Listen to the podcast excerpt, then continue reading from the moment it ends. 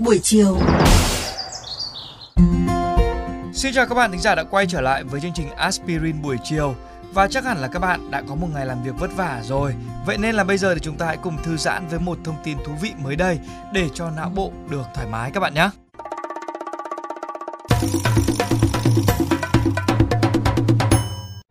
Bạn thân mến, mệt mỏi giờ đây chắc đã không còn là cụm từ xa lạ trong cuộc sống thường nhật của bất kỳ ai. Chúng ta mệt mỏi về thể chất sau khi phải vận động nặng, mệt mỏi về tinh thần khi phải đối mặt với những vấn đề xã hội, tình cảm và mệt mỏi về trí não khi phải làm việc hay lao động trí óc.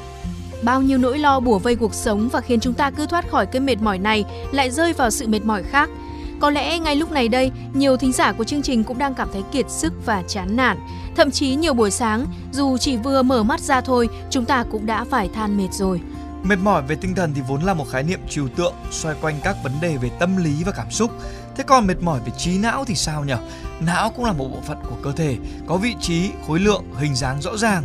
Vậy thì khi não mệt thì có giống như khi chân mệt hay là tay mệt hay không? Khi ta vận động quá sức trong một thời gian dài, các cơ thể bị căng cứng và đau nhức và thường thì ta sẽ chỉ cần cho cơ thể nghỉ ngơi hay là chườm đá nhẹ nhàng là chúng có thể trở lại bình thường.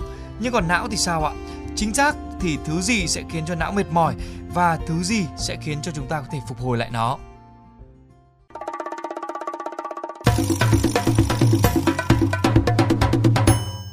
Bộ não về cơ bản là một cơ quan của cơ thể chứ không phải cơ bắp Não bao gồm một phần mô cơ, nhưng thành phần chủ yếu lại là chất béo. Các tế bào thần kinh của não truyền thông tin qua các chất hóa học và tất nhiên chúng cần năng lượng để thực hiện việc đó. Gary Figiu, bác sĩ chuyên khoa thần kinh học và tâm thần học ở Atlanta, Mỹ cho biết, bộ não cần nhiên liệu và năng lượng. Nó sử dụng glucose làm nguồn năng lượng chính. Khi glucose vào đến các tế bào não, nó sẽ được chuyển hóa thành adenosine triphosphate, một chất hóa học phức tạp có nhiệm vụ lưu trữ và truyền năng lượng trong tế bào. Một số nhà nghiên cứu từ Úc và Bỉ tin rằng hợp chất ATP này có thể chính là chìa khóa dẫn đến sự mệt mỏi của não bộ.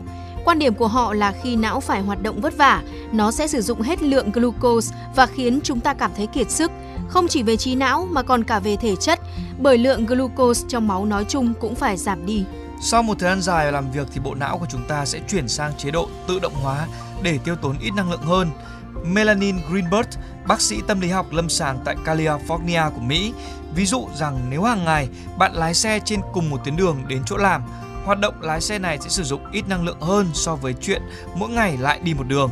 Liên tục xử lý các thông tin mới đồng nghĩa với việc não bộ phải dồn năng lượng vào mọi quyết định và dẫn đến tình trạng mệt mỏi. Mặc dù việc sử dụng hết lượng gluco có sẵn sẽ dẫn đến sự mệt mỏi, nhưng chỉ đơn thuần bổ sung glucose thì không thể nạp năng lượng một cách đầy đủ và tức thì cho não.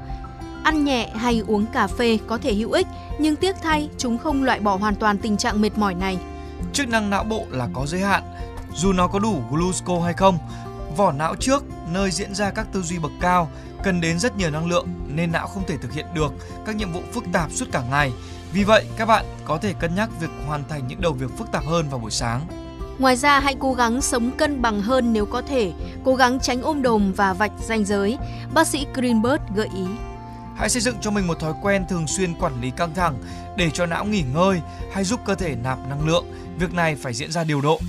Bộ não của chúng ta tuy không kiệt sức như các bộ phận khác của cơ thể, nhưng vẫn phải đối mặt với nguy cơ mất năng lượng và vì vậy không thể làm việc hiệu quả. Những lúc như thế, dù có cố gắng ép buộc, não cũng không thể làm gì hơn đâu.